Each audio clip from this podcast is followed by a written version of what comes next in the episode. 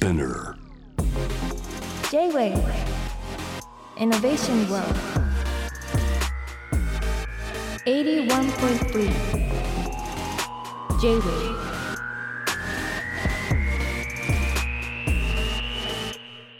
はい、通りすがりの天才カートンがナビゲートしている JV イノベーションワールドここからのコーナーはロートイノベーションのコーナーです、えー今夜はですね元 BiSH って言い方してます？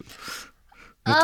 あーまあ、モモコグミカンパニーでいいですよ。あそしてね作家として悪魔のコーラスを発表したばかりのモモコグミカンパニーさんね。はい。お迎えしました。ありがとうございます。よろしくお願いします。お願いします。なんか、あの、スイカフレフラペチーノ、うん。美味しいですね。悪魔的ですよね。一緒に飲んでる時の方が、川田さんが生き生きしてた気がして。明らかに好きなのかなねって言ったら、なんか意外と落ち着いたと思ってこの喋られて。なんかスタバのフラペチーノシリーズなんか飲んじゃいません？私今すごく嬉しいです。なんか、あんまり私飲,、ま、飲むにしてうん。も一人でしかスタバ行ったことないんですよ。だ。だからこうやって友達じゃないですけど人と同じものを飲んでこうラプチーノ美味しいねって言ってるのがすごい初めてですごい嬉しかったです。ですね。美味しいんですよね。このメロンとかも美味しいしね。あの時期によってはね。確かにいろいろ出てますよね、はい、えー僕はねそうビッシュ時代にフェスでご一緒してて、お話をしたことあるんですがあんまりあれでしょ僕のこと認識してないでしょそんなに。調べたら2018年あ。でした、であれか豊洲かな？あとで多分6人があの椅子に並べられてステージに立ってたんですけど私もその時座ってたはずなんですけどなんか会話に混ざれなくてあのただただ座って置物のようにいた記憶があります。でもすごい印象ありますよ。あのなかなかそういう川田さんみたいな方と、うん。なんか一緒にうん。お話しするみたいなビッシュ時代その全員でうん。なかったので、そうですよね。新鮮な記憶として残ってます。なんかそうあんまり慣れてないんだなっていう印象があった。あ のみんなでこういう話するっていうのが。そうですよ。本当にあれ何だったんだろうっていうなんかね誰がどう話すって役割もそんなにねないんだなっていうか。そうなんですよね、うん。あんまりそう全員バラバラではいってい。う僕はねグミカンパニーさんって今日はおお呼びしますけど。はい、グミカンパニーです。グミカンパニーさんをお迎えするにあたってですね、そう本僕も好きだからうん。本の話とかできるかなと思ってあの漱石のさ「私の個人主義」っていうのを挙げてたでしょ？ありがとうございますいろいろグミカンパニーーさんを形作ったね本を選んでくださいっていう話をです言うと、うん、あありましたよね、うん。そういうのが。それ本当？なんか漱石。でも結構古い本ですよこれ。夏目漱石さん好きなんですけど、でもなんか作品もうん心とか我が輩猫であるとか読んだことはあるんですけど、うん。全部網羅してますっていうわけでもなく、うんただなんか私の個人主義は高校か中学かうん。高校の図書館でフラッと手に取ったものだった気がするんですけどへー。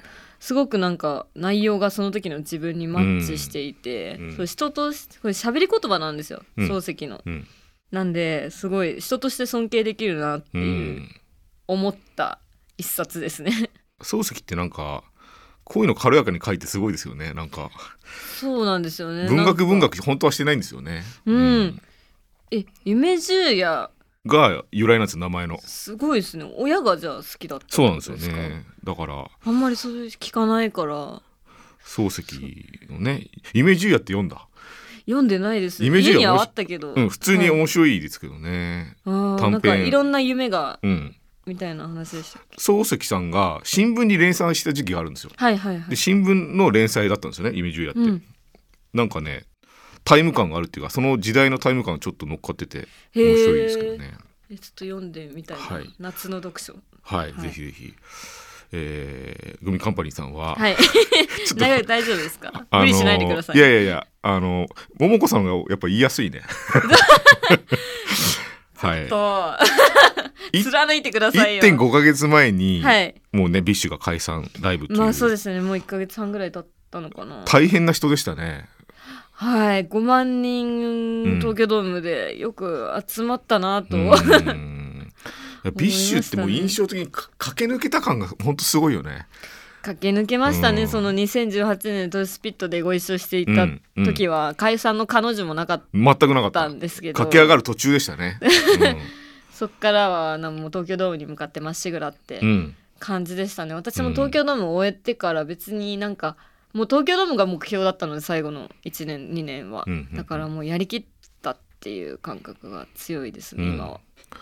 だってもう1年前に宣言もししましたもんね。解散しますっていうね。そうなんですよね、プラスその1年以上前から私たちは内部では聞いていて解散っていう。だから考える時間も本当に十分ありましたね、解散について。そのいざあれですか？ビッシュ終わって以降はどんな毎日なんですか？そう7月はですねすごくなんか事務所もなんか渡辺エンターテインメントさんに入らせていただいたおかげですごくいそ忙しくさせていただいてたんですよ。うんうんうん。なんかあのビッシュ終わっうんたそのままの勢いでうん。ガッて1ヶ月また駆け抜けた感じ。結構僕テレビで見ましたね。バラエティとか。あそうですね、はい。なんかバラエティとかも出させていただいてうんいろ。いろありつつもう最近まではでもちょっと夏休みもらってましたね。あそうなんですね。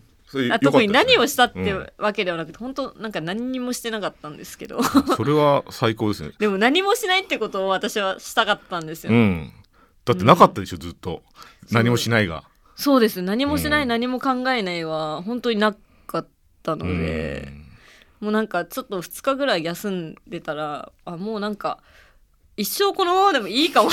って思っちゃいましたね。なんかはい、何考えでも十分にね休まれてる中で、はでもなんかねこの僕キンキンで言うと悪魔のコーラス拝読してはいありですねがとうございます本当なんにか本当面白くて。いやそんな言っていただけると思ってなかった。でもこのめっちゃ嬉しいです。結構壮絶な話をはい。ビッシュの結構大変な矢印にみんなで向かっていく中書いてたのかなって思うと二重にすごいなと思って。そうですね。やっぱりでも使う脳とか、体とか違ってビッシュだと、うん。遠征のうん。帰りの新幹線とか行きの新幹線の間とかによく書いてたんですけど、まあ、帰りとかライブで疲れてるじゃないですか、うんうんうん。でも東京駅まで東京品川駅まで向かう中で別になんかそこは体力的な疲れというか別の今日使ってなかった部分を活性化させるみたいな感じで作業してましたね。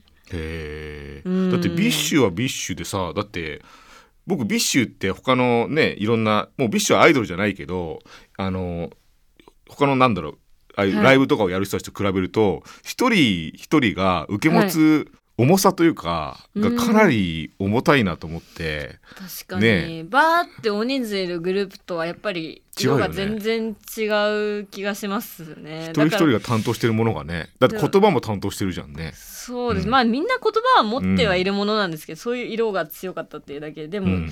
そうですね。あの個性のある5人に囲まれて自分を強く持つっていうのは結構大変でしたね。うん。でも自由にできるっていう楽しさもすごいあったグループでしたね。悪魔のコーラスは本当にね悪魔的な 本当になんだろう。壮絶だなと思って読んでて、はい。あのなんだろうな。なんかなんて言えばいいんですかね。これを言語化されるの難しくないですか？僕はねあの、本好きだけどなんかミステリーが結構苦手なんですよ。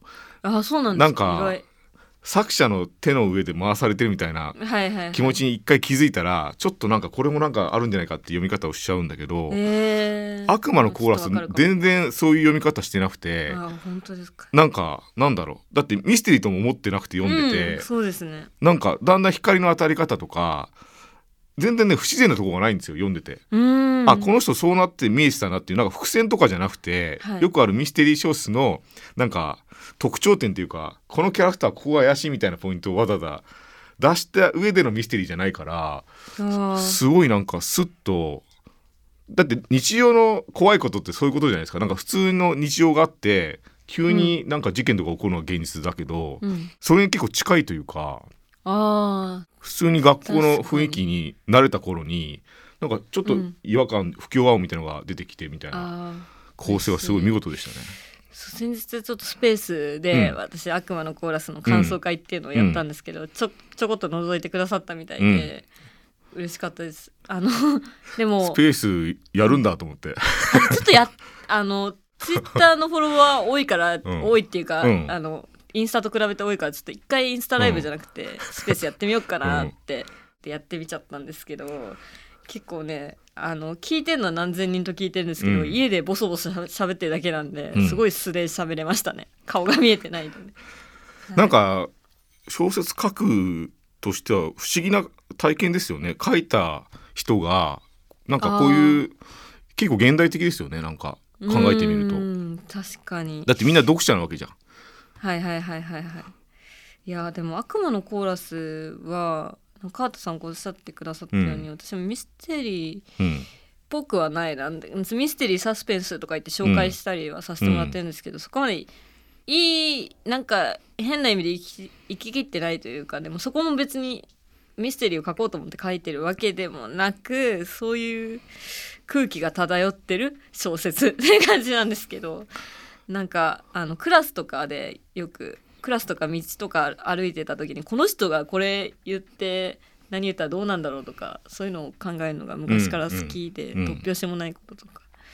だからそういう頭でストーリーがどういうふうに進んでいくかっていうのをすごく楽しんで書かせていただいたものですかね。なんかね決定的に他のなんだろうふ普通のミステリーの棚に収まってるのと違うなと思ったのはなんかトリックみたいなことがバッとあって、うん。それの説明ってそんなにししてない気がして他のミステリーって、うんちゃんとねあのグミカンパニーさんの今戻したけど グミカンパニーさんの 話書いた話ってなんかトピックとして強いものをバンと出して終わりじゃなくてその後もちゃんとあるっていうかだんだんその人がおかしくなってしまったりねそのおかしな、えー環境に慣れてしまったり、はい。っていうことのなんか段階があって、うんで階段登ってはパッて終わりなんだけどミステリーって、うんあこういうこの人犯人でしたで終わるけどまあ、ちゃんとなんか階段が感情の階段があるみたいな気がしましたね。うん。確かになんか一人の女の子があのすごく翻弄されて、うん。いろんな周りの人がちょっとずつちょっとずつ気味悪くおかしくなっていくみたいなお話なんですけど、やっぱ、うん、人ってちょっとしたことでなんか何かにはまってしまったりとかってあるじゃないですか、そのなんか日常とかけ離れてるミステリーとか、突然殺人が起こるとかそういうことではなくなんかみんなでも、うん。この現実でもちょっと一歩間違えれば、こんなおかしい方向に行っちゃうかもしれないなっていうギリギリのラインだから全然この世界とかけ離れたものを書いたっていう感じではないそうなんですよね。うん。いやだからすごいね。でも結構極端なことが起こってるからね。急にあったら怖いけどなんか納得できるんですよね。なんか、うん。私もなんか昔からでも普通に学校行ってる普通のおとなしい生徒でしたけど、うん。なんか変突拍子もないことで自分が切れて、道端の人殴っちゃったらあもうすぐ刑務所連れて行かれるんだろうな、とかそういうことをうん。も考えて、やっぱ人生ってなんかどっかどこでどうなるかって本当に分かんないじゃないですか、うん。そういう取っかかりうん。があったら全然別の方向に進んでしまうっていう。だからあんまり自分の現実世界と小説の世界をが違うなとは思わない。むしろ小説の方がなんか枠に収まってていいなって思います。あのーご自身でこれ「悪魔のコーラス」ってタイトルだけど悪魔って言葉をこの小説の中で使ってたかどうかって覚えてる？あ使ってないですねあそういう意識的でした？使ってないと思います。あのね使ってないんですよ、後から決めたんですよ、あそうなんだ。タイトルは。タイトルを。であの前作が「おとぎの国のめくる」っていうんですけど、おとぎの国と悪魔ってちょっと通ずるものありませんか、うん。あるね。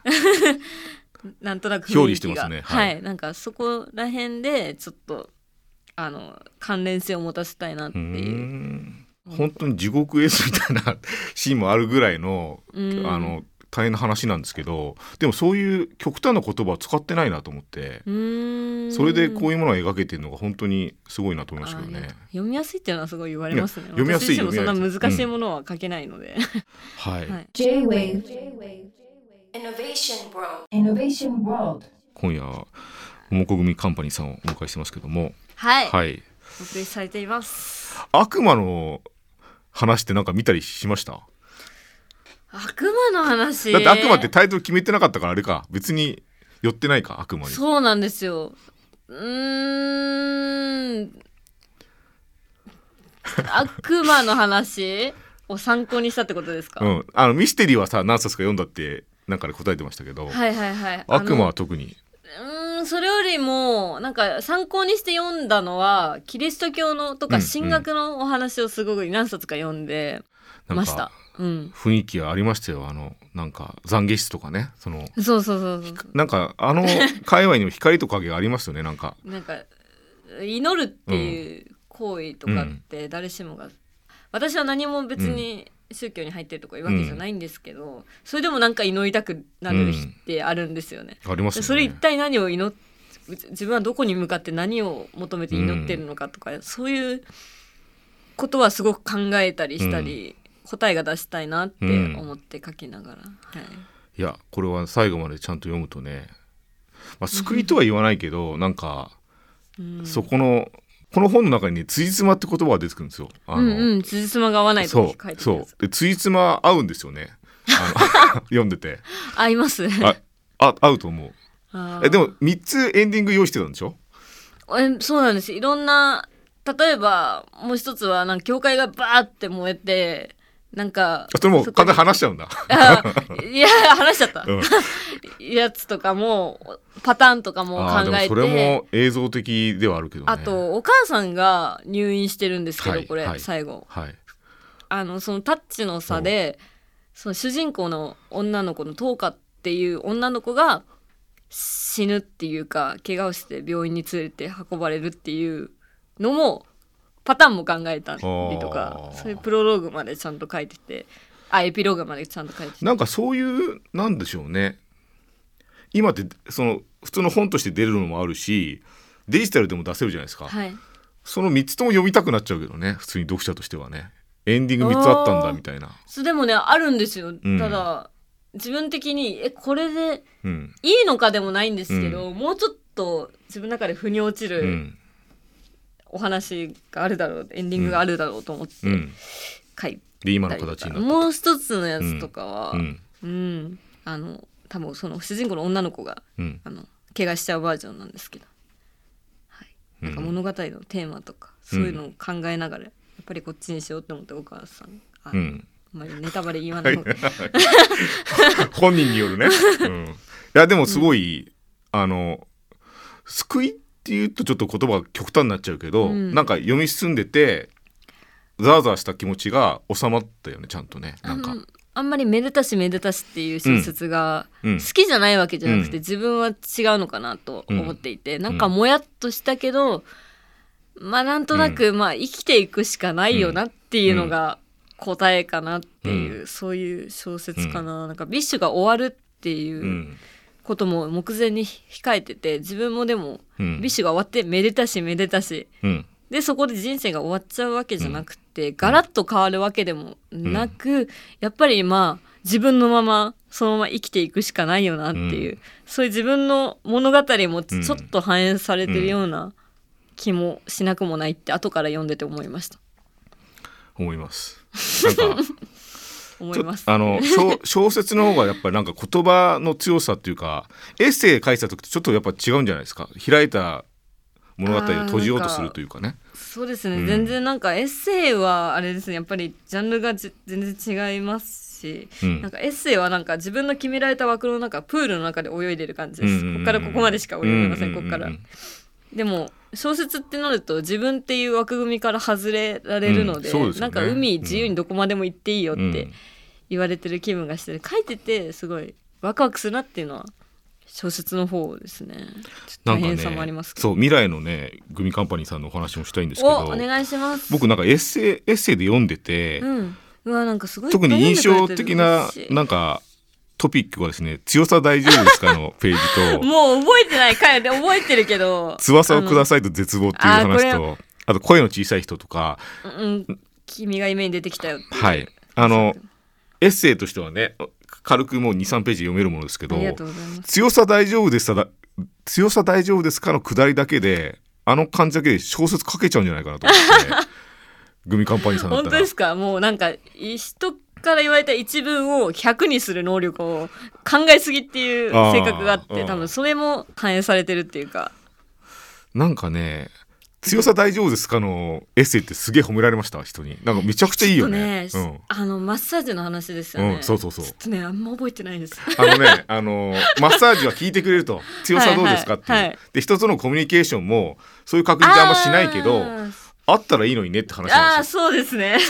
すげえなんかいい話で嬉しいこの強さを確認するうんお話なんかあるじゃない。距離感のお話だこれ。そうそうそうそうそうだそうだ。それ小説になりそうだなって思ったけどね。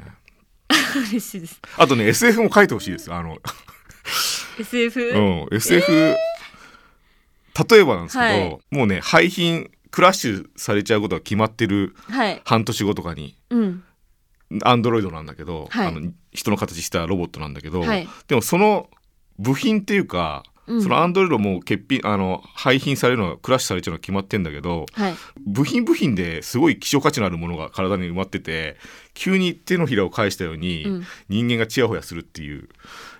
ちょっともう一回もう一回言ってください。ちょっと待って待って もうねもう潰されることは決まっちゃってきるの決まってるんですよね。ねアンドロイドでもう自分があアンドロ。イドそうそうそう。あ決ま自分がってことだ。そうそうそうそう、はいわかりました。でもうああもう終わりかと思ってるけど、うんうん。ある時急に人間がすりうん寄ってきて、うん。ここは使えるって。そうそう。っていうのがあからさまっていうか、うん。あお前この部品が目当てだろみたいな。レアメタルみたいな体に埋まっててお前それが欲しくてなんか来てんだろみたいな。そういう切,、ね。切ないなと思って。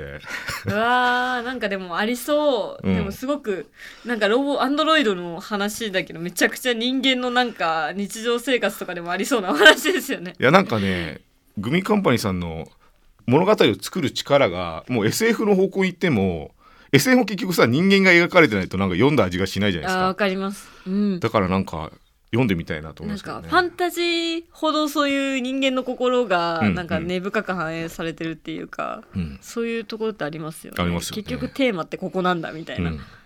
あー面白いです。ねぜひね。まあ書きたいこと多分いっぱいあると思うんですけど内面的に、うんうんうんうんいつかね SF もトライしてほしいですね。SF はね全然自分が馴染みなくて。あそうですか。そうなんですよ。読んでみたいです。映画とかでもあんまり見ないので。あそうですか。うん全然なんか日常生活に近いような映画とかうん。生々しいものが結構好きでそっちばっかりに手が伸びていっちゃってるんで、まあでもそのジャンル開拓したいですね。デジタルっぽいあなんかあれだもんね。マトリックスも結構昔の話だもんね。SF というか。あーマトリックス。